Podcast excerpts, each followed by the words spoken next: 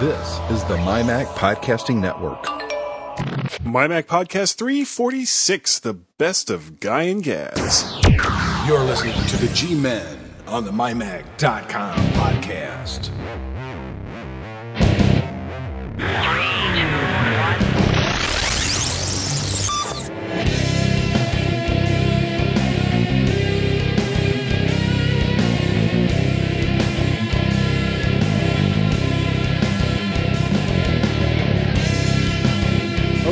Had originally recorded a show with Elisa Vaselli, and unfortunately, the audio for that show just turned out to be completely awful. I'm not sure what happened. We'll try to figure it out before next week's show. But in the meantime, here is uh, some of what I think is the best of uh, Gaz and I doing the show together. Uh, this first segment is right as we begin on the My Mac Podcast 285, Guy and Gaz G-Man. Now, last week, of course, I had Owen Rubin and Mark Rudd, and I really appreciate you guys helping me out. This week, uh, I have somebody new, and hopefully, uh, he's going to be a, a regular. And uh, but he's no he's no podcast virgin. He's been doing this quite quite a while on his own. His name is Gazmaz. Gaz, buddy, what's up? Good evening, Guy. How the devil are you? I have no idea. It's a Thursday night, and it, well, actually, it's a much later Thursday night for you. Uh, you're over there in uh, the UK. Yeah, I'm uh, basically from Northampton, which is in the Midlands of the UK, south of our ex friend David uh, David Cohen. Uh, Yeah. about about hundred miles south of David. So uh, I'm waving to David now. Yeah, you could throw a rock and hit him from where you are. if you if that was something a- you wanted to do. Yeah, that, that's a strong right arm. I think I'd need that. Well, why don't you why don't you tell us a little bit about yourself? Okay, uh, quick overview because I have been on the show before, so some Yeah. listeners may have uh, already heard my story. But basically, I'm a fairly recent switcher, similar timing to David actually. Uh, switched over from the PC in about 2007, went over to a Mac Mini, uh, upgraded to a um, an iMac, 24 inch iMac, which uh, we can get onto the story of that uh, perhaps in another show. Okay. Because uh, that's uh, quite an interesting story. I bought it off eBay and later found out it was stolen, but more about that another time. Uh, and I'm now currently running uh, a Mac Mini and a MacBook. And um, I've pretty much been podcasting here, there, and everywhere. I, I am called a bit of a, a cuckoo by somebody because I seem to pop up on lots of podcasts. Well, now what what other podcasts have you done? I, I know you you you've been a uh, semi regular on the the I Am podcast. Yeah, that's the IM podcast. I, I've popped up on there occasionally uh, and um, do the odd spot there. Um, I've also done a few reviews on the Mac Review Cast. Um, there's been one or two other um, uh, podcasts that I've uh, crept on. Um, the very first podcast where I was interviewed was actually by Adam Christianson on the Maccast. But the my regular beat um, is pretty much doing a news and views from across the pond segment on Mike Potter's for Mac Eyes Only. Yeah, which is a, which is a really nice podcast for those that, that don't know about it. I, I also like uh, the I Am podcast. Uh, just the way you the way you guys have that set up, and I guess there's always some kind of code word. So if somebody uses a code word, it's like you just hear all this drink, drink, everybody drink. Yeah, that's that's kind of uh, set up pretty much in the pre-show because obviously they've got lots of uh, people in the chat forum uh, who are listening in to the show live, um, and it's very often I'm in there. If I'm not actually on the podcast, I'm in the chat, and uh, yeah, I join in with those frivolities when it occurs. well, well, are, are the people in the chat like trying to make them say the word so that they will yes. drink? Oh yes. Oh yes. Yeah. There's plenty of chat going on in there, and they they encourage uh, encourage the word, whatever that word is. Um, Kinda on a like, reg- uh, on a regular uh, basis, definitely. there was there was a show with uh, Groucho Marx for people who know who he is. Um, can't can't think of what the name of the show was off the top of my head, but if you said the secret word, this big duck would drop down, and whoever it was that said it would win hundred dollars. And we're not we're not going to do that here on this show. no. And and drinking is is probably not a good idea because I have such a low tolerance for it, and it would probably get out of control relatively quickly. Probably. So uh, yeah, it, it could become a good idea, but only for a short while. Just, just yeah, we'll we'll hold off on the drinking until I until I can build up a tolerance. Uh, what else do you do besides podcasting? Well, um, uh, Ah, gotcha. yeah, you have. My day to day job is it's uh, very boring actually. Pri- I'm, I'm a pricing analyst for the company that I work for, uh, which actually is an American company. Um, that's my day to day nine to five uh, role. uh, as if any job is nine to five these days. Yeah. Um, but pretty much podcasting has become a little bit of a passion, really. I quite enjoy, you know, appearing on shows and doing stuff and um, and just talking. I seem to have a, a Well, you're you're also you're also a rugby player, aren't you? Or used yes, to I'm be. a r- rugby referee. I used to play rugby. Uh, that is certainly something which takes up most of my weekends. Um, a little bit difficult at the moment because, uh, as you know, but listeners may not know, I recently uh, was Had a bit of a um, spill. Yes, I had a spill on my push bike. Well, the ironic thing was, I was actually going to hospital for uh, a physiotherapy on an ankle injury that I'd done several weeks ago. I was So you I managed you managed to hurt yourself on the was- way to the hospital Yes, to I take care of a previous injury. was- yes, ironic, Uh, isn't I- it? I was actually. I, I hope I hope you won't mind. I hope you won't mind. But if I ever meet you over in England, I have absolutely no intention of getting into a car with you. No, it's not that bad. It's not that bad, honest. so just uh, don't just don't you know don't get on the back of a push bike with me. That's, Yeah, yeah. that Just could- that- either stay you- way ahead or that, way mind you, that behind. could be a completely different conversation, of course. Yeah, yeah. Well, of of course, uh, push bike for for our you know American audience is basically just you know your plain old two wheeled Cycle, yeah bicycle. Bicycle, yeah. Uh, well, this is a ma- okay. This next segment is the story of me trying to return a cable to David Cohen that I had borrowed from him at uh, MacWorld in San Francisco, and uh, the the hassles of trying to ship something over to the UK. Best of Guy and Gaz, the G-Men on the MyMac.com podcast. Guy, Yes. Uh, it, just before the break, you mentioned something about well, something about shipping something to the UK. You had problems. Oh my god. Um yeah, probably didn't want to go into another Macworld story, but while while Tim, David, and I were at Macworld, of course Tim was there, you know, with OWC, and, and David and I were representing MyMac.com along with uh, Owen Rubin and Mark Rudd. Um, I I had a little problem. I had this. I had you know I was doing most of the video that that you guys probably saw on the site. Yeah. And I had an external hard drive that I had to move everything over to because I was running out of room on my on my MacBook Pro, and I could not get the damn thing to mount on my desktop. And I tried everything, and it turned out it was you know I just didn't have the right cable. Well, David Cohen had a cable.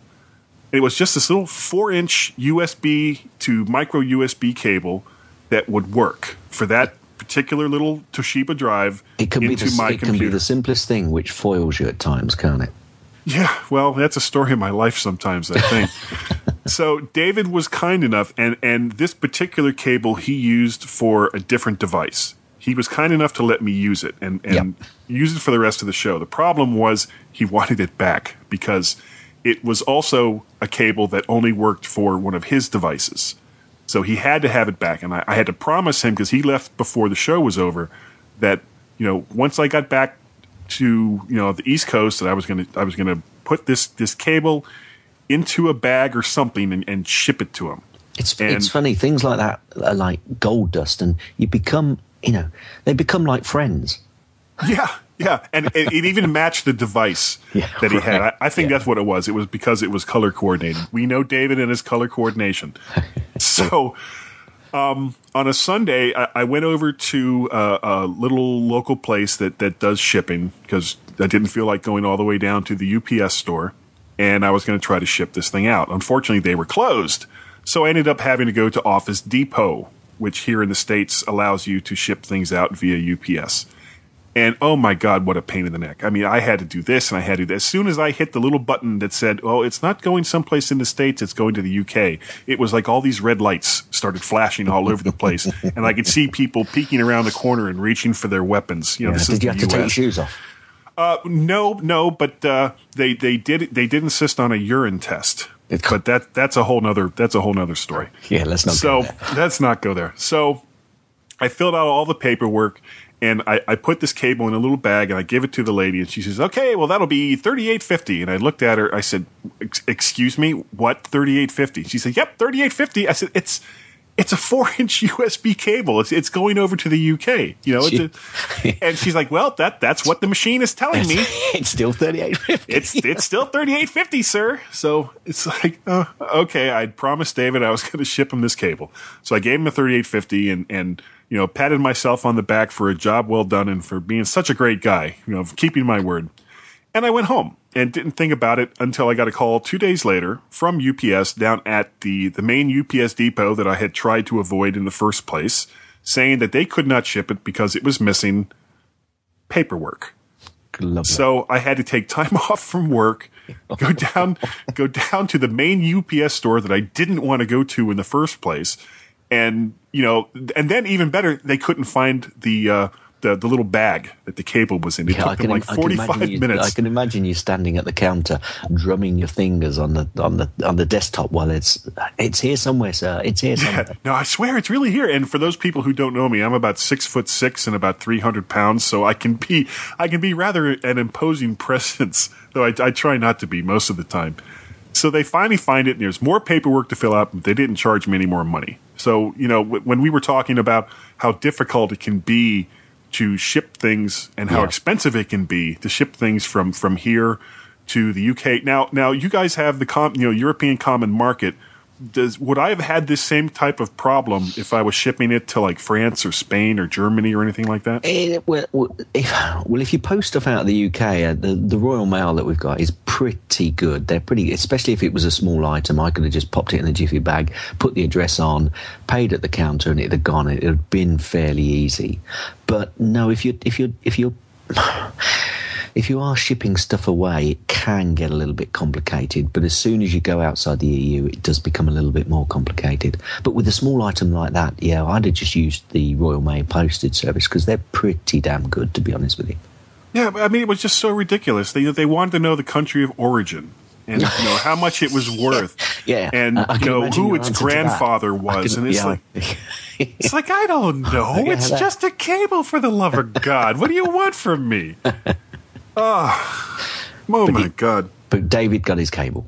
Yes, yeah, I got an email from him uh, the other day saying that, that he got his cable, and I made sure that he knew, you know, Yeah, the, well, if he didn't then, he does now. yeah, I made, yeah, I had to let him know. I, I, I went the extra distance to get you this four inch cable, David. But by God, you've got that cable.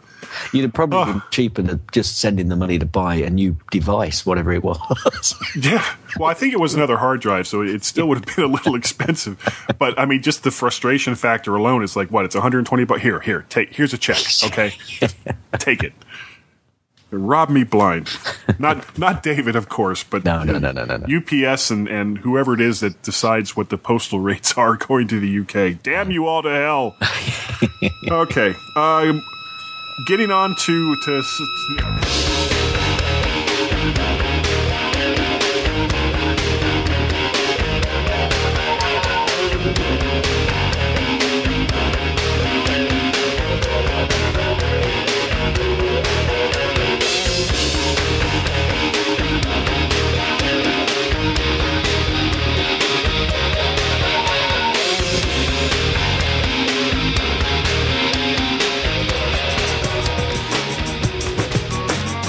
Hey, my Mac listeners, Sam Levin here from App Minute, the ultimate, ultimate source for app news and information. Cool things about all your iPad, iPhone, iPod Touch, Android, anything that connects to those devices, we're all over it. And in less than two minutes, you can get your fix from appminute.com. Check it out today. It's a free podcast. You can listen live under your browser or via iTunes. Check it out today at appminute.com.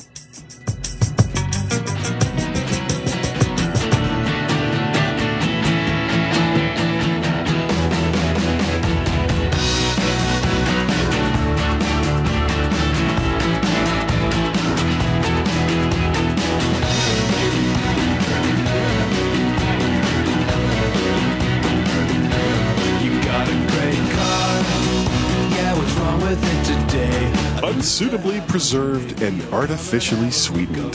The G-Men on the MyMac.com podcast. I'm glad you like mine too. See, we're looking pretty cool. Get ya. Next up, Gaz's sister has a couple of problems with her laptop, and Guy and Gaz have lots of advice for her. It's the best of Guy and Gaz, the G Men, on the MyMac.com podcast. So, uh, before we got started on the show, uh, you and I were were talking about some problems that uh, one of your one of your family members was having. Oh boy, oh boy, oh boy, oh boy, oh boy. Okay, so uh, very quickly, um, uh, just over a year ago, uh, thirteen or fourteen months, my my dear sister um, said, Who you love greatly. "Absolutely, you always love your family. You got no choice in your family, but you got to love them." Right. Anyway, I uh, she she asked me about uh, getting a computer, and I went, uh, "Yeah, you get a Mac." And she went, Well, we're looking around. And she gave me a price, which was probably about half to three quarters of the price of a, let's say, the, the low end MacBook. So she was looking for a portable then.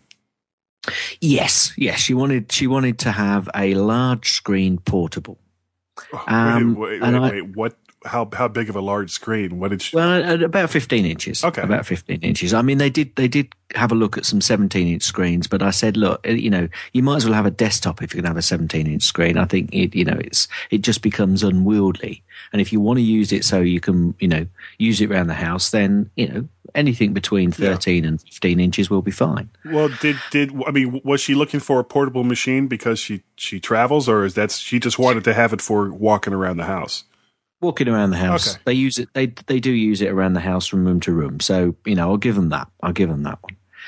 But obviously my, uh, my, conversation, my persuasive powers were not good enough to encourage them to perhaps fork out a little bit more money. And to be fair, to be fair, they were on a tight budget. So, you know, it's difficult if someone's on a tight budget and they Yeah. want to get hold of a, a unit, then, you know, it's, it is really difficult to say, no, you've got to push the boat out and you've got to go and buy, um, a Mac.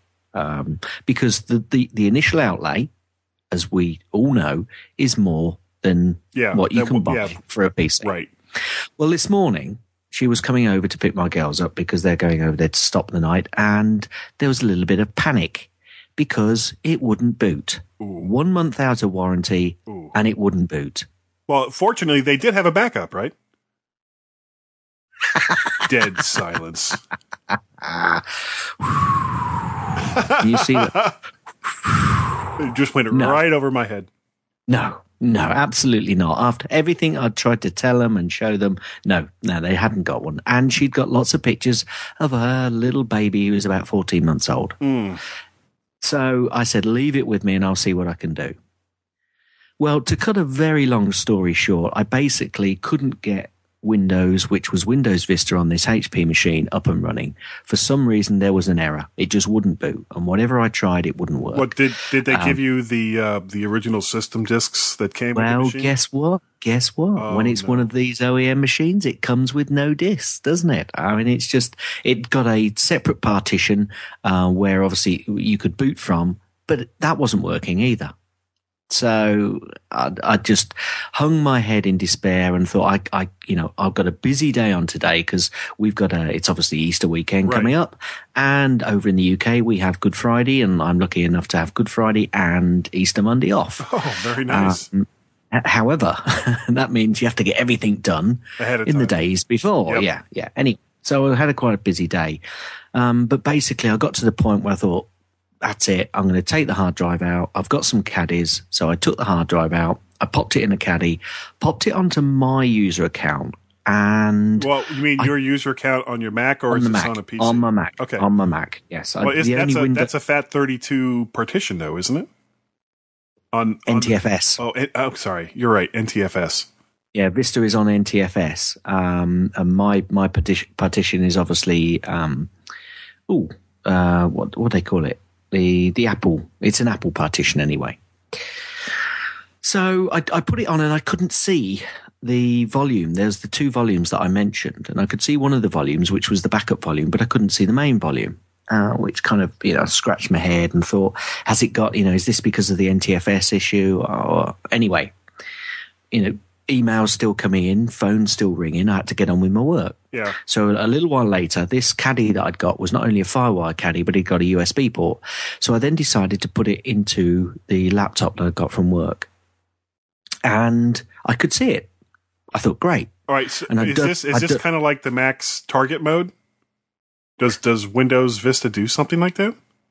Mm, well, I, what I did was just basically plug it in, guy. I just plugged the USB port in because obviously I'd put it on Wait, a USB uh, or FireWire? USB Oh, okay. on the on the Windows machine. Okay, okay. USB on the Windows machine. Um, so I popped it in uh, USB, popped it onto the Windows machine, and I could see both of the drives, both of the volumes. However, they've got a sign in, so I couldn't get into their Oh, user no. account. And I'm not an administrator on this particular machine because the, you know our work machines are really tied down. Right. And even though I knew the account and I knew the password, Windows just wouldn't let me get to a point where I could say, here's the username, here's the password, let me see the files. Was that a, a limitation of uh, where you work? You know the way they have their network set up that you can't you can't really well, I just, I just couldn't. external I- volumes that haven't been blessed by IT.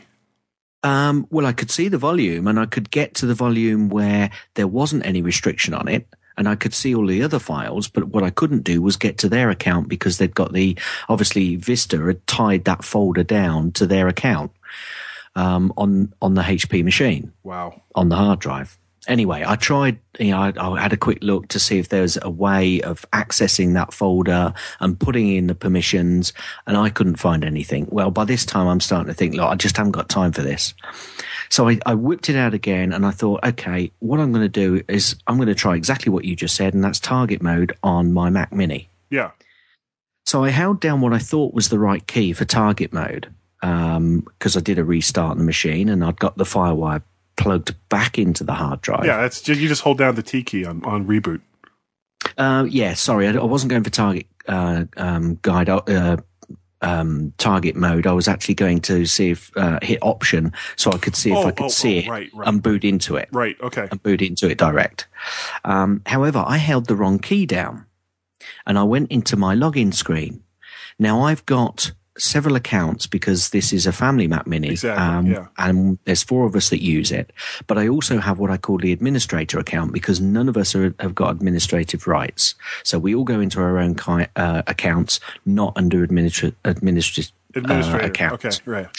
So I've got an administrator account, which for some reason I decided to go into because I, I knew that it would be the quickest to boot back up. Yeah. Because obviously on my account, I've got lots of things which boot up when it first starts. And I thought I've just got to quickly go onto the web just to find out what, you know, what key it is I should have been pressing.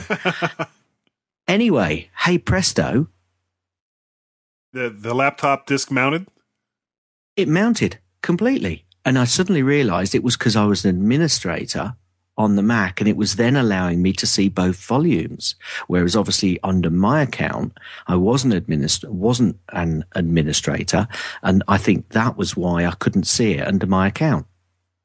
Uh, That is great. So were you able? I mean, Well, mon- as soon as I saw it, I thought, uh, you know, there was a, a bit of exultation because I saw both volumes, and then I thought, I thought, ah, hang on a minute though, I'm going to have the same problem that I had on the on the PC that it won't allow me into the ah, folder. Okay. Yeah. So I double clicked on the folder, and it opened, Oh my god. and I could see everything within the folder. That's fantastic. So I just so I quickly grabbed all of the files, um, dumped them onto the desktop, saved them into a folder, um, and hey presto, I then put it back into the machine. And actually, about two hours ago, after about five hours, I finally got the thing back up and running. And but I had to do it on a complete fresh install. Yeah. I finally found a way to get into the BIOS and completely do a, a refresh install on it, um, So- which so- wiped everything right. from the hard drive. gonna- But so, obviously, so they I- lost. They lost all their applications. They lost. You know, probably. well, well, get this guy. They don't use many applications.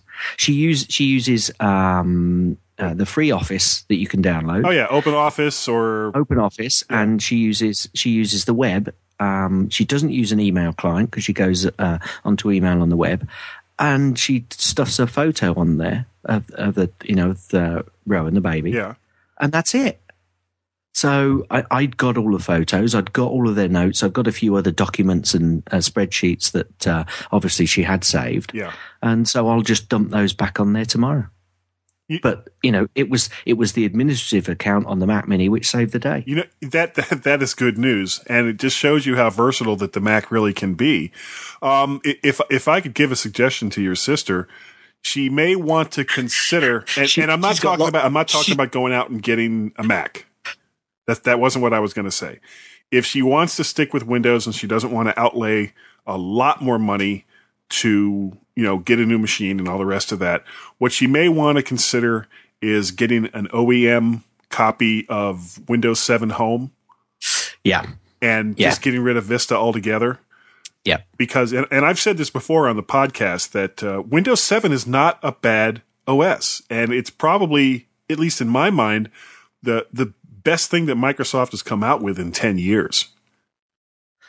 and and I've I've heard that from a few people. I mean, this was basically the first experience that I've had with Vista at all, and I tell you what. I can see why the haters were out there. Yeah. I, I loathed it. I loathed the interface that I've been having to mess about with. Now I'm finished with it. Apart from having to dump the files back onto this machine, I will be glad when I don't have to touch it again. But that's the good- next time. That, well, Well, do you that's think a, it was that's a, good point? Was it a hardware problem or was it a, a software problem? No, no, I've got a feeling it was a registry problem. Oh yeah. Oh, good old good old Windows registry. Well, you know that's So- kind of that kind of leads into the the first topic we wanted to talk about tonight. Is that you know all right? Here's your sister. She she went out and a little more than a year ago bought a uh, a Windows laptop because it was cheaper than a Mac, and a year later, or you just past a warranty, it dies, and she doesn't really you know unless she's bought some kind of other uh, warranty, she's she's kind of SOL. You know, there's there's not much she can do. And if you know, f- for the longtime Mac users, if you think back some ten years ago, the Mac market share was like at two percent, and then here we are now in 2010, and depending on whose numbers you believe, Apple has somewhere between seven and ten percent of the total market for Yeah, computers sounds about everywhere. right. Sounds about right. And so, so how is Apple able to do this, even though they're more expensive? I mean, we're, in the middle of a recession. Well, it, it, it- conversely, I wonder whether the fact that we're in a recession, people are thinking about where their money goes just a little bit more. Um, and obviously, I think the switch over to Intel's had a big, big um, sale on that. Oh, I don't doubt that at all. and and obviously I think people are realizing, you know, I, the iPhone's also a gateway product. I mean, the iPod Touch, sorry, the iPod, um, the fifth gen was the first Apple product I had, and I had it about three or four months, and I thought. Right. Okay. I now have to seriously think about getting uh, a Macintosh because I was just, um, or an Apple Mac as it uh, obviously was referred to then, rather than the Macintosh. Right. But I mean, that fifth gen iPod was my gateway drug. And I think the iPhone has been the gateway for a lot of people since. And I think that's what's happening because you got to remember, Guy, they are growing, but they're growing from a much smaller base. Yes. And I think the computer industry has been growing and growing and growing. And I think that a lot of these other companies that are now really struggling, struggling, the likes of Dell, for instance, um, they've been just sitting on the wave of increase of the computer market and not been concentrating. You know, they've they've gone for the rush to the bottom when it comes to price, Right. And they've not really been thinking about their product. I mean, we we've got Dells at work. Um, we're actually moving back to Lenovo's in September time, but these Dells we've got, they are awful. They're just awful machines. Well, what They're what is just- it about them that's that's so terrible? I mean, is is They're just so crappy. They're just crappy. You you, li- you lift up the hinge, and uh, you, the screen wobbles about. You know it, li- and it's always done that. It's not like I've had you know a couple of years use out of it, and it's got like that. It's always been like that and got worse. The keyboard itself feels awful. The screen shape is dreadful. It's it's it's a small widescreen shape. Um, uh, the whole thing just feels cheap, and some people would say that some of the older MacBooks um, felt a little bit plasticky. I've got a white pla- um, plastic MacBook. Right. It is plastic. Most of the machines are plastic, Yeah, obviously, it- it- apart from the, now the, new the MacBook new that you aluminium. have, the MacBook you have, is that one of the unibody ones, or is it before they? No, no, no, no. It's a 2007, so Okay. it's a, an older, uh, an older white uh, MacBook. Right. But but you know, when you look at it, you think oh, it feels cheap. And apart from the pro- problem that they had with that cracking at the front, which has happened to this MacBook twice and has been repaired f- FOC twice. And now they've actually got a. They say they've got a better um, construction underneath, so that it shouldn't happen again. But it just works. It keeps working. It was a refurb as well. This particular MacBook Yeah, that's all I ever buy. And it it's just brilliant. You know, it's got the the, the knocks that I give it because it does get it does get. I won't say abused, but it does get used. It does get used. How old are your kids? Fourteen and sixteen. Okay, uh, I've got two boys that are 15 and and uh, 13, and you know they've got Mac Minis, and the the few times that I've allowed them to you know play around with my with my MacBook Pro, it usually lasts about five minutes, and I'm like, give that back to me, no, no. So I understand where you're coming from, and that you know, I mean, kids kids are kids, and unless it's Absolutely. unless it's something that they've actually bought with their own money, they don't care. And you, you hate to say that, but you know, it, it's just it's just the way that kids and, and quite frankly, quite a lot of adults, it's just Yeah, it's just the yeah. way that they are. I agree. It's just the way some people are. Uh, I mean, I'll be honest with you. I actually, uh, my daughter got a uh, an iPhone, uh, which was an unlocked um, second-hand iPhone. Actually, that I got off eBay, um, uh, officially unlocked. But I made sure that she had to put something in towards it. Right. I mean, she pays for the monthly contract. She has to pay for the monthly contract that she's got, which is not with O2, um, because it's on unlocked unit. I can. She's put uh, actually a Virgin SIM in there, um, but she's obviously paying towards the device itself, and she probably looks after that phone now better than I would if I had one. Sure. to be perfect. Because she's putting her own money into it. So there's that connection. absolutely, But absolutely, But getting back to Macs, um, Yep. you know, you're right when when you said earlier that that the big ramp up for Mac usage has happened since Apple switched to the Intel platform. And you know, the, the thing is, so many people go out and they say, "Oh, well, you know, I can get I can get a Dell Ultra, you know, zoomy zoom that has." You know, twice the RAM and a faster this and blah blah blah blah blah blah blah for less money than I would spend on an iMac. And so, you know, I, I guess, you know, my question is when, when you consider like for like, are Macs more expensive than their PC counterparts? Uh, w- well, if you go out on a, a straight comparison uh, unit to unit, yes, they are more expensive. But my sister's already found out that longer term, the PC can turn out as expensive. Perhaps still not as expensive. But I said to her, you try and buy a MacBook, which is only a year and a half old off eBay. And you will find that you're paying a high price for it. So there's your payback as well, because they they don't half hold their price. Not that many Mac people actually sell their sell their Macs. No, not after just a year. No. but there there are plenty out there, guys. So and when you look at the price, I often you know that's where I first went. I went to eBay, Yeah. but I still paid what I thought was quite a high high price for a computer for a Mac Mini. However, once I'd got that Mac Mini, I realised why it held its price, and you know the justification for getting uh, a Mac is is doesn't the realization really doesn't hit you until you've got one. Yeah, I, I mean, I would I would agree with that. Uh, there's there's been at least oh, I'd say three people at, at where I work recently who have who have switched to Macs. Now, there's you know, I mean, not not everybody is is going to see you know the benefits of owning something other than uh, you know the the cheapest computer that they can buy. And you know what? That's fine if that's what you want. Then you know, knock yourself out. And I, I'm not going to say boo, but this this one guy was talking about he had a Dell, and I hate picking on Dell, but you know he had a Dell, and it was having all kinds of problems. And he knew that that I was you know a, a, one of the computer guys that wasn't in, in you know with part of IT at work, And he said, "Well, what should I do?" And I said, "Well, the first question I asked him was, what are you using the computer for?" And he told me, he says, "Well, you know, my wife and I we go online and we check our email. I mean, just just basic stuff." And Pretty much like my sister by the sound of it. yeah, exactly. And I asked him, I asked him, well, well, what what's the operating system on it now? And it was XP. It was like a, probably three year old Dell um, desktop. Yeah. And I said, well, you know, Windows 7 is out. And con- considering what you've just told me, you may want to consider getting, you know, like Windows 7 Home or, or maybe even Windows 7 Pro because it's going to do everything you want. You won't have to lay out any more money for hardware. And he was like, yeah, but you know, I've been using Windows for a long time and I, I'm just not happy with it. And you know, remember, we, we're using XP where we work.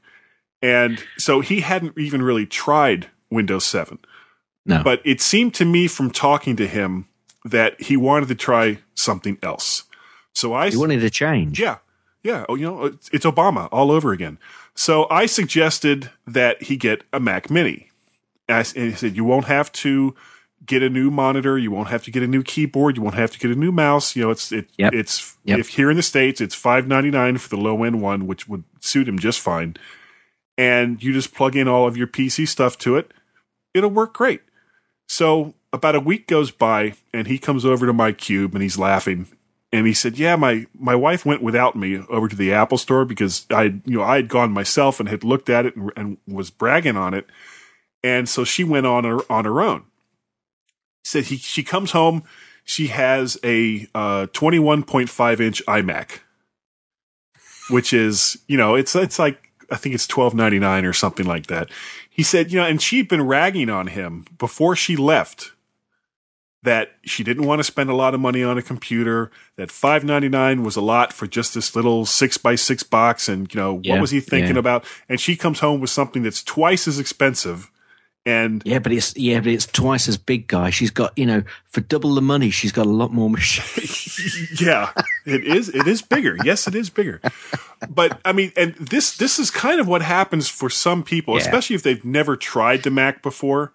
I think the upsell in the stores itself is is it's it it kind of just happens. You go in and it's very difficult not to be swung by the um it, it's just a an I want machine, isn't it? Their their upsell is superb. Well, it Um, doesn't help uh, that, that they're actually, and you know, this is one of the knocks that a lot of PC people talk about is it's just a pretty machine.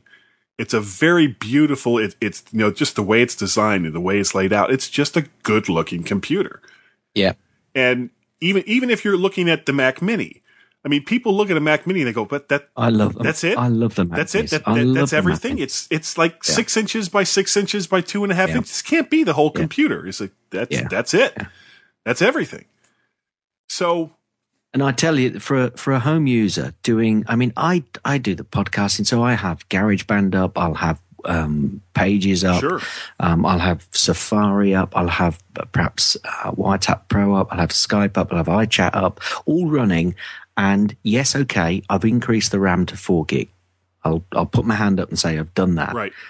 but it, it runs it a dream. It runs all those things. So for a home user, the Mac Mini, the Mac Mini, if you've already got a keyboard, if you've already got um, a screen, just get a Mac Mini. You you really don't have to spend all that all that money and go up to a, an iMac. However, if you if you've got the money and you want an iMac, Yeah. hey, hey, they're beautiful machines. Sure. And and when you consider, especially with the Mac Mini, that it's essentially that the Mac Mini is a, a MacBook condensed into a small Yeah. box. Yeah. So yeah. it's got this. It's got a slower hard drive. It it's got you know um, the the uh, what is it Nvidia 9400M graphics chipset, which shares RAM with you know the with the RAM that you have built into the machine. that's true. Yeah, it's it's not a machine that's typically it's meant, not it's not a power machine not it's not, power a power machine. machine. and it's and it's not a gaming machine but let's be honest uh, i'm not sure I, I mean a lot, of, a lot of people are talking about it and we spoke about it the other week but it's not a gaming platform No. it may it may become a gaming platform but actually i just have so much fun just using the damn thing Yeah, you know, I, I mean that's it's part of the reason It- why I, I've th- I stuck still with the Mac it- for I- all of these years. Yeah, I still find it incredible that I'd prefer to, rather than having to do something on the work PC, I'd still prefer, apart from Excel, um, um, I'd still prefer to be able to do it on the on the Mac. And I don't know, I just can't explain it. You know, I've I've drunk far too much Kool Aid. Well, you know, along along those lines, you know, when, you're talking about cost for computers, one of the things that is rarely mentioned, you know, it's always, you know, what's your price out the door? And I mean, and that's basically the same for whatever it is you're going to buy. The price out the door, okay, Macs are more expensive. You know, let's just get that out of the way. However, when you consider that typically Mac users keep their machine anywhere from from twice to three times as long, you know, you're Yeah. saving money. In the long run, Absolutely. you're saving money. Absolutely. Absolutely. Well, she she could have. I mean, my sister could have made a choice today. She could have either. Uh, luckily, she had me, who's fairly persistent. but let's say I was a, a, a tad a bit, you know, less persistent and less, you know, uh, rigid about trying to get something fixed and working again. She could have taken this machine to somewhere and paid to get it fixed. And they may have been a, a decent place that only charged a little bit because it was just a matter of finally getting the, the process and the system to, to reboot. Or they may have cha- charged a, well, I don't know. It could have been, a, you know, a quarter Right. or a, a half of the original price of the machine. And not to mention, in- they probably would have wiped the hard drive. They probably would have done. Yeah. I mean, that was certainly something that I was more, that was one thing that I was more concerned about than anything else. Because than I really, you know. I, than the machine itself, I really wasn't concerned about that. I could have thrown it out the window afterwards. as soon as I'd got her data off, that was it. And that's, I'll be honest, that's all she was concerned about. And I tell you what, now I've, I've, I've said I've got it and she knows where I stand when it comes to Macs. She knows, you know, my stance on it and, uh, you know, Yeah. hopefully they'll learn from this. They're not going to get rid of it because I've got it back working again. So perhaps that's more for me. But, you know, I'll take your advice about getting onto Windows 7 perhaps. But I think in the future they may think about going back. Well, that's not a bad, but you know, you know what? Regardless of whether you're running, you know, the the Mac OS, OS 10, or if you're running Windows, one thing that's very, very important is make sure you back up your data, your data. Yeah. And the best way to do that is like an external hard drive. And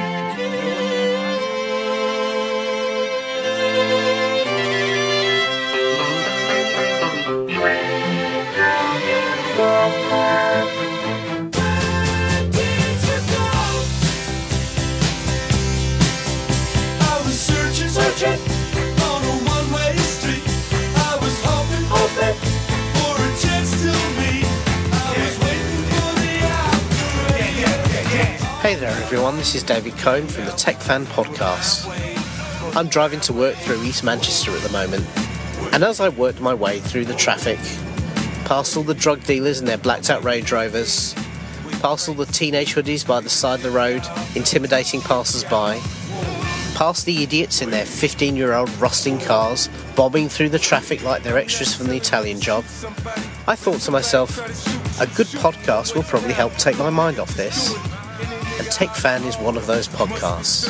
We're part of the MyMac.com family of podcasts, but we have a slightly broader scope. We're interested in talking about any sort of computing, video games, digital photography, audio equipment. Basically, if it's electronic and it's shiny and it floats our boat, then that's the sort of thing that myself and my co-host Tim Robson likes to talk about. So if you're stuck, like me, in the commute from hell, going through an area that looks like a backdrop for the next Robocop movie, then perhaps you might want to give TechFan a try.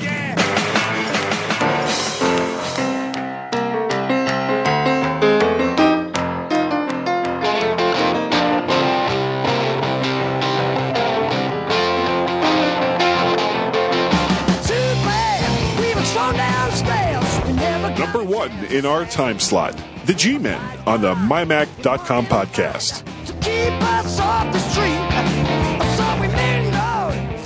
Last second for the night.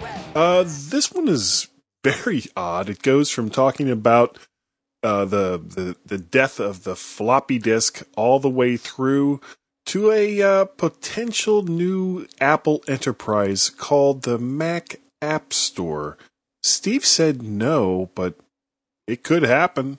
The best of Guy and Gaz on the MyMac.com podcast. I've I've just received some just awful, awful news. Is that awful as in uh, cows and pigs, or is that awful as in really bad news? Um, well, in this case, it could almost be both because apparently, We know. after after almost thirty years, maybe longer, Sony has decided to discontinue making the 3.5 inch floppy disk. So, sorry. So, wh- wh- what is this 3.5 floppy disk that you talk of?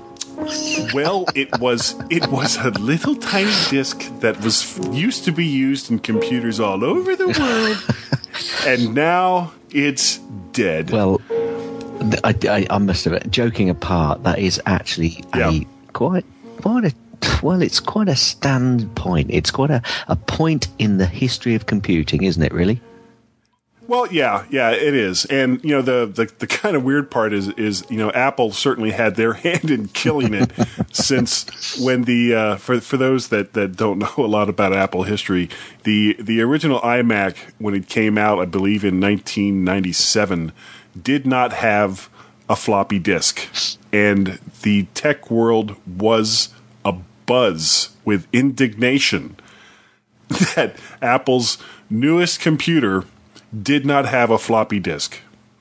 Well, and it's now. How long has it taken? So when was that? Um, you said that that uh, they didn't have a floppy disk. Uh, well, they uh, actually, Sony is the is the last company that, that still makes floppy disks, and apparently, due to dwindling demand, uh, they're going they discontinued European production of them in September of of 09. and apparently the last European sale of it was in, was in March of this year. So if if you're a big fan of floppy disks, you'd better stock up now because uh, by March of 2011, Sony will no longer make them. Well, I, I've got to say, I bet they're going for a song on eBay. yeah. Well, yeah, I, I can't even you know because I, I go to you know various consumer electronics stores, and, and honestly, I, I can't remember the last time I even saw them on the shelves. I've got some. yeah. Well, I mean, I still have a whole bunch of them too from from you know way back in the day. I just I, I haven't used them in so long. I'd probably look at them and try to figure out which end goes in and when which end is you know, where you push course- or yeah I, I don't of know. course, you've, you've got a Mac, so you've got no slot to put them in. A, Well, I've got this CD-ROM slot that if I got out a hammer, you know, I shove it in there. Well, that, that, I've got to say, it's you know, again, joking apart, that is quite a big, uh, a big point in computing history. But you know, R- R- Well, RIP it- it just- the three and a half. That's all I can say. Yep, yep. Rest in peace, three and a half inch floppy disks. So, uh, some something else that, uh, that that came up that that's kind of in the the news of the weird is that uh, there is a malware attack that is targeting iPad users Already, Already. already. Yes, there's just one little problem. It doesn't affect the iPad and it doesn't affect the Macintosh. It only affects people on iPads on Windows. Oh dear.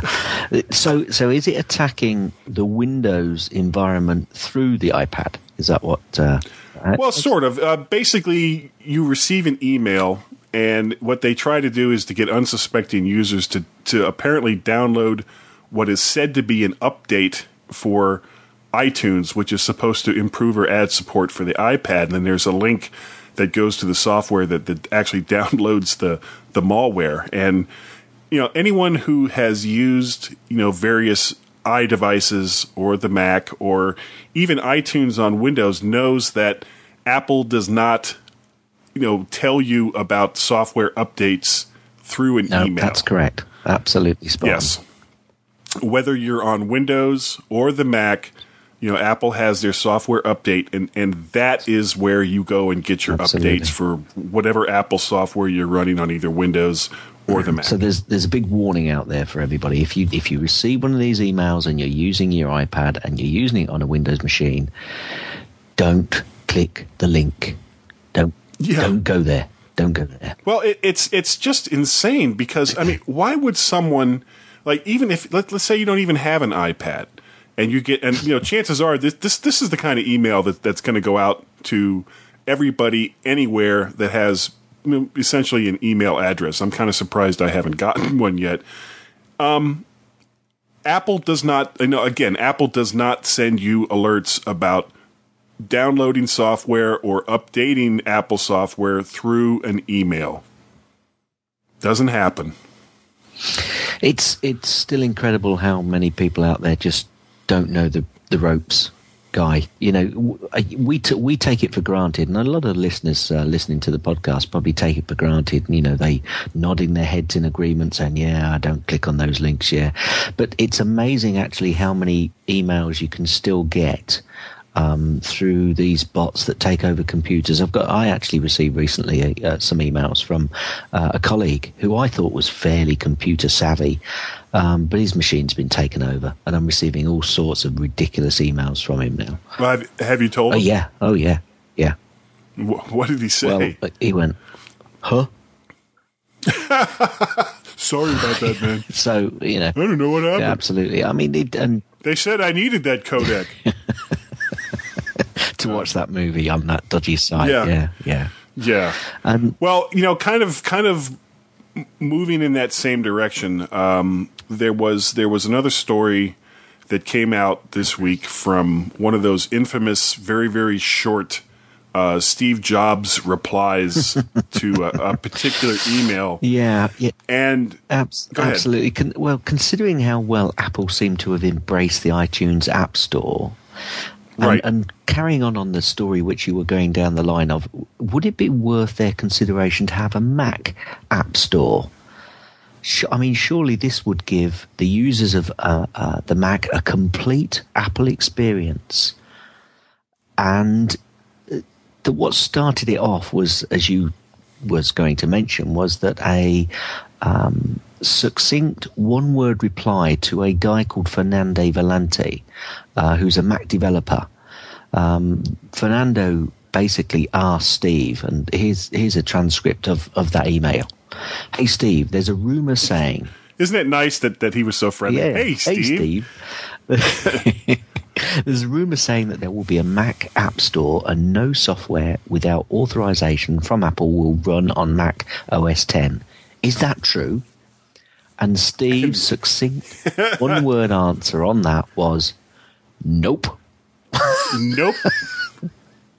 now, but that, but that's that's not quite the whole story No, because you know just because just because Apple wouldn't do an exclusive for OS 10, you know, for for all software that can be installed on OS 10, and I'm, you know, even if this is true, we're talking, you know, down the road 10.7, 10.0, 10.8, if at all Yeah. Um, the you know that that little Pandora's box was opened a, a very very long time ago, back in 1984. You know, back when they still used floppy disks. So I I, I really don't see OS 10 going to an exclusive software download arrangement like they do with the various iDevices. No, I mean, I, one of the thoughts that I put down was that you know perhaps Apple could look at possibly keeping the OS open to developers, but just create uh, and I'm I'm doing quotes here an approved Apple Right. Store or an approved app Mac App Store, um, but allow developers still Well- to create apps that are available through you know your normal Wherever. non-Apple sources. But you know that's going to create all sorts of scenarios. I, I mean, you're going to have you're going to have you're going to have a set of developers that are going to be rushing to get into the App Store and get their app obviously on that front page again. Uh, Sure. How would they run it? Would would they do it through iTunes? You know, iTunes is getting a big, heavy beast, and uh, I really can't see them going down that avenue if they went through that avenue at all. I mean, we're talking completely hypothetical here. Uh, this is a bit of fun, fun really from from me and you because obviously Steve His His Holiness has said nope.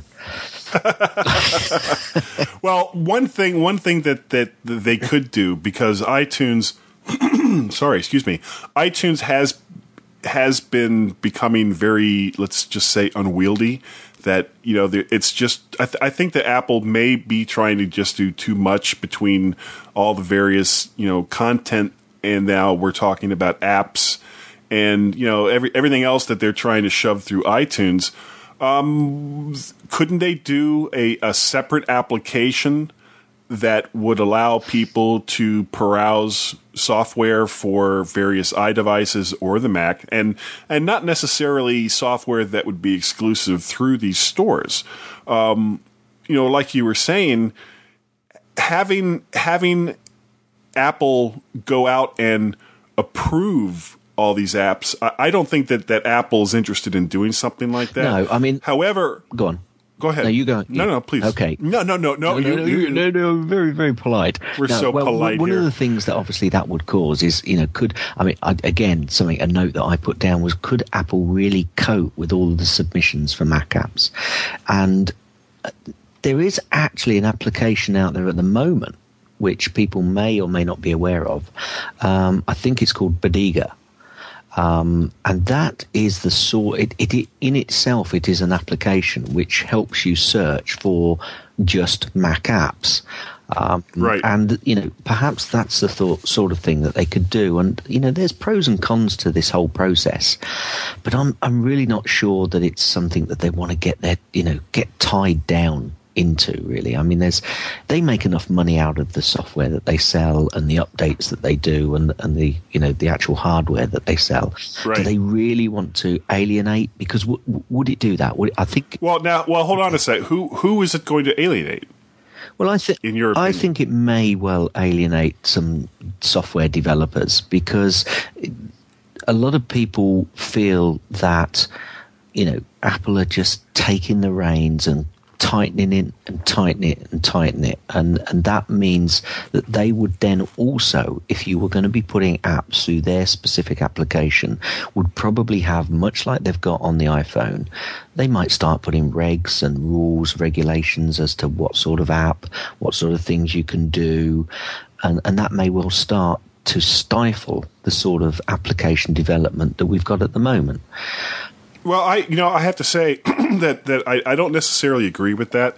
That um, the only way that that it it would possibly stifle developers would be if that was the only way that you could get an application onto a Mac running OS 10.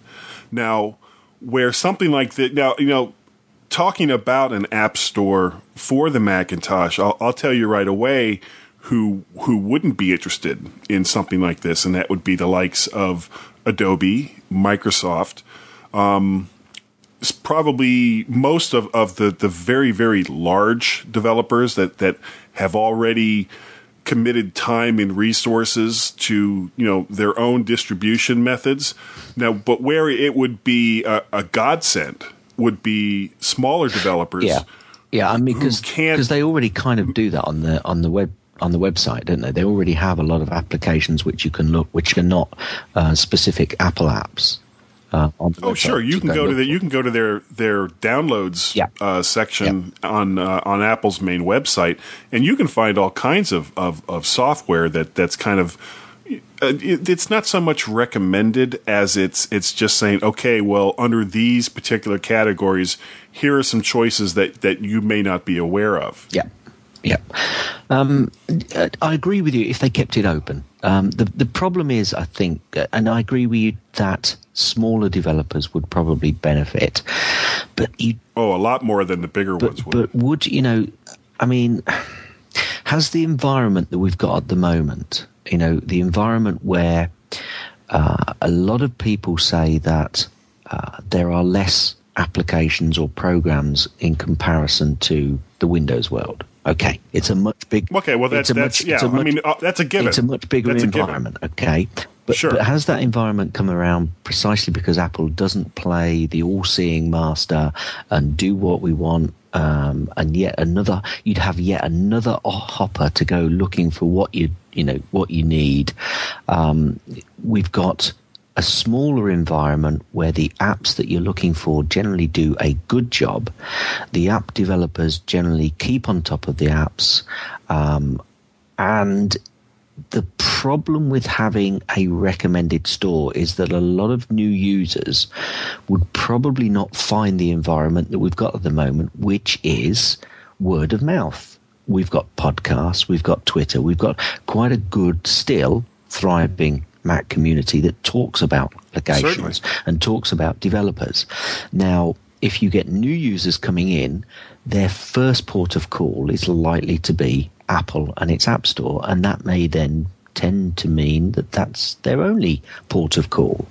And there may be quite a few bigger or mid-sized developers that don't want to play the um, the Apple game, and that's that's they're the sort of people I think I'm thinking of because Adobe and uh, Microsoft, Well, Microsoft, will, will yeah. play their own game as long as Sure. long as Ap- Apple keep it open that you can still download applications from elsewhere. So I- I think I'm not sure whether it would just create a big intake of breath and cause alienation, which may or may not be um, worthy.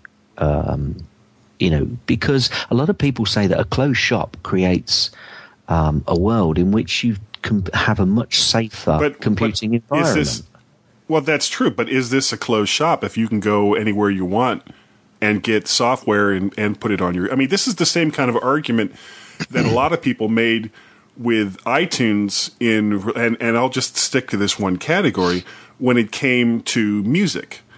You know, I mean, the the first thing when the iTunes store first started opening up and they were able to sell to sell music through their own store was you know, oh, okay, but you know, now I can't bring in music any other way except through buying it through iTunes, which of course was complete malarkey. Yep.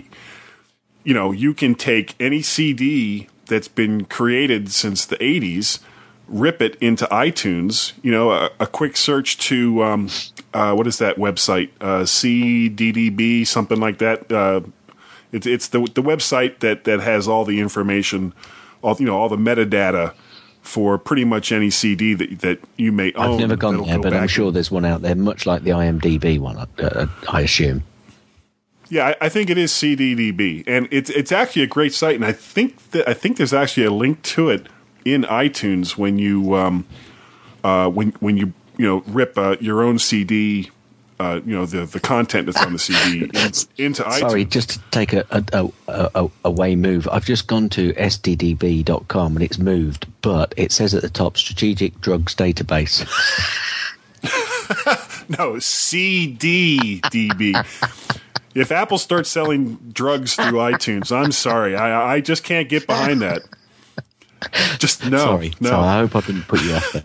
especially especially strategic drugs. So target targeted drugs. All right, we're we're getting we're getting slightly off the topic a here. rub. Now, the one difference between a, a Macintosh App Store and the, the App Store that you have for either the iPad or the iPhone or the iPod Touch is that for the the iDevices, you know, if you're running, you know, unless you jailbreak the device, um, it's it, it is a closed market, and in that particular case, you know, you're right that that that is good for security. It's not necessarily always going to be best for the users of these devices because you know they of course will exclude a lot of the software that these that these devices are capable of running but on the Mac side of things as as long as you can still go to you know f- find my software and buy it online.com or you know whatever then you- you're not you know it's not so much a closed platform as it is you know here is a list of applications that apple says it's okay for you to use that it's not going to do any harm to your machine Yeah, now, and that brings up a very important point. It, it, because I, I think the uh, iPad and the iPhone and the iPod Touch. I, iPod Touch, and the applications that are built for that are probably a lot easier for them to check and look on the code because the code database is probably going to be. Uh, I mean, I'm not I'm not a developer, so I'm probably talking totally off the top of my head and incorrectly here. But my my impression is that they would be able to check those apps a lot quicker than an application built for OS 10. Now, well, that's probably very true. now, that that means they're going to have to put an awful lot of resource if they're going to make that statement, guy, to to back that up. And that means there's going to be a lot of resource in the people checking those apps and allowing those apps to get through, and equally all of the updates that then come through. I'm not sure whether Apple um, would want to do that. Well, you know, it, it ends up kind of being self policing in a way because a, a lot of these applications are going, you know, especially from the smaller developers, are going to be apps that have been around for a very long time. So, would Apple even, you know, as as long as it's not, you know, pointing to a, a, a porn site or it's, you know, being used to say circumvent either audio or video DRM, which you know th- there's no way Apple's going to get into that into that market. Um, would it? Would they really have to check every single app to make sure that it's not doing something that, Well, that uh, you know that they don't want? Well, from from my point of view, if they're going to make a statement uh, that says uh, these apps are, you know, work going to work well, and these apps are, you know, kind of officially um, supported by us. You know, we say these apps are okay to but use uh, on the Mac. they're not. They're not necessarily going to say that that they're. Well, you know, this isn't well, a case of, of Apple saying that we support these apps. They're saying that that these applications will run on any machine that will run OS. Ah, you- but you see, there you go again. You've made a statement which means that Apple would have to go through the whole process of saying uh, and getting all of those applications checked. So I, I'm not sure that Apple would want to make that statement on the back of not checking the statement they make. And then you get to the point of, well, you know, what's the point? What's the point of buying an app where Apple just say it's just an app? They might as well carry on as they are now and obviously link to their website and say, we have these apps available. These apps are available for you to use. Um, there are there are pros and cons to this whole process, and obviously we're talking completely hypothetical. And, Oh, and yeah. I and Oh, yeah. I'm I'm not sure that it would be something that Apple would want to get into. I'm not saying actually that it would be bad. I think it it could be very good, and there are a lot of people out there that say if Apple says it's good, that's what I'm using, and I'm not using anything else. And then you'd obviously go through the process of getting lots of people wanting to get their apps into uh, the App Store, and then you're going to get those people wanting to make sure that they get their apps on the front page, and that's where you know the money starts kicking in and the advertising, Well, and sure. you know you go down that whole rigmarole of. Um, you know, app reviews. Oh, here we go again, just in a slightly different format. So, I- learning the lesson, lessons that they've had on the iPad and the iPhone and the iPod Touch, would they want to do that for Mac? Uh, you know, all the different Macs that are out there. I'm not sure. I'm not sure. Well, there's, I mean, there's a lot of money there. If Apple is making, you know, because they're making 30% on uh, everything that's being sold currently through iTunes, unless, of course, the content itself is free. You know, I mean, we're not, we're, it's not like we're paying 30% to Apple Nope. for a free podcast. You know, I, I can write that check. That's for damn sure. That's not a big deal. Um, but for a lot of other developers, being able to use the you know iTunes or an iTunes like type of store would be a huge benefit for them. Oh, in that, absolutely. you know, Yeah, they they no longer they no longer have to process credit cards. Absolutely. You know, they don't have to worry as much about marketing because uh, like it's it's like with with uh, a lo- uh, not all of them, but a lot of the uh, the iDevice apps, the cream rises to the top. So if if you've got a really really good app and a lot of people use it and a lot of people comment on it, well, you're going to end up on the front page, and it's the front page, of course, like you said, where you know the the real money starts kicking in. As long as we don't get lots of flashlights, because I really don't want to carry my iMac around. Can you imagine an, a, a 27 inch iMac flashlight? You turn it on. I'm blind. I'm blind. I cannot see. Yeah. Oh my god.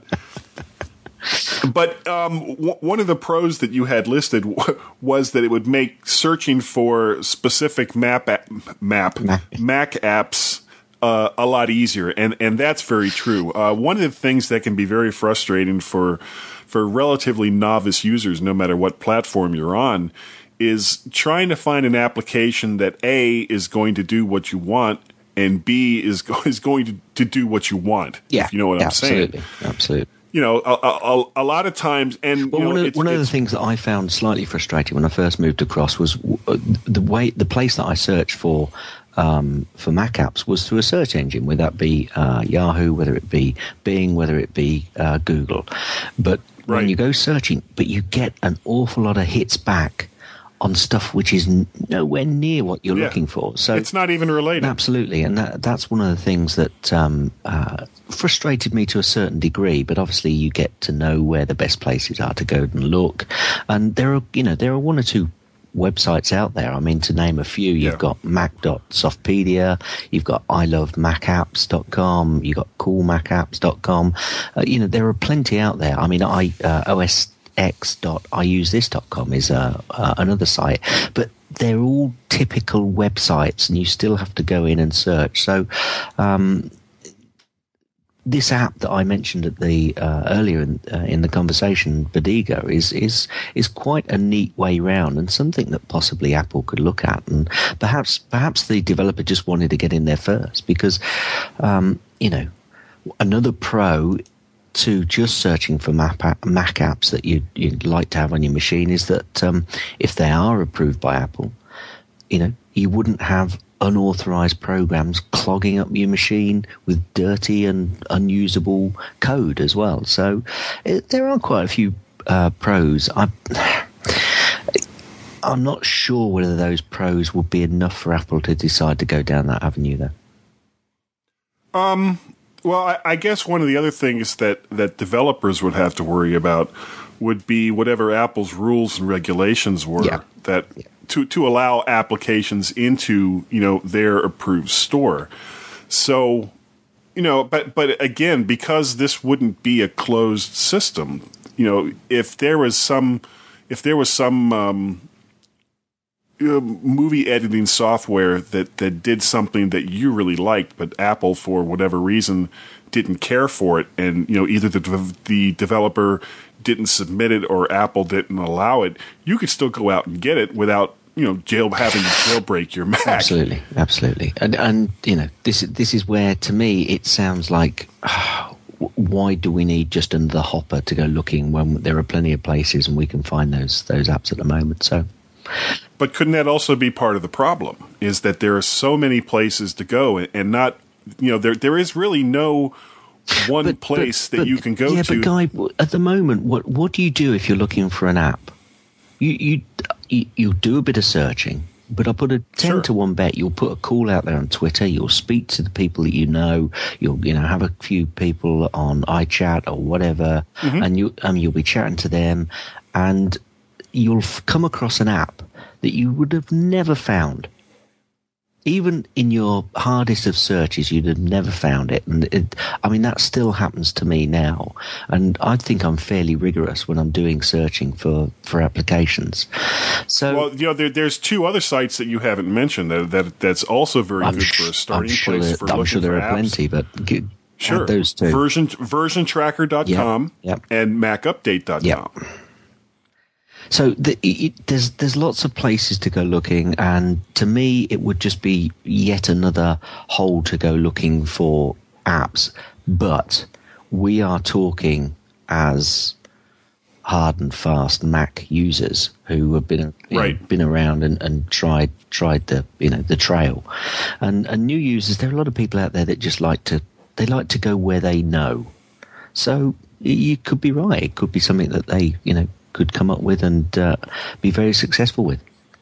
Sure, and of course, you know, I mean, this is all speculation. Um, Steve Steve said nope, but what part he actually said nope to We don't know. to the original question, we don't know. But speaking Thanks for downloading the MyMac.com podcast. Please send all feedback to feedback at MyMac.com or call our Skype number and leave a message. The phone number is 703 436 9501. If you enjoyed the MyMac.com podcast, make sure you check out the other family of podcasts, all from MyMac.com and all free on iTunes, including The Geekiest Show Ever, App Minute with Sam Levin, and Tech Fan with Tim Robertson. Sorry. Sorry. Oh. So sorry. Sorry. Sorry about that. Sorry.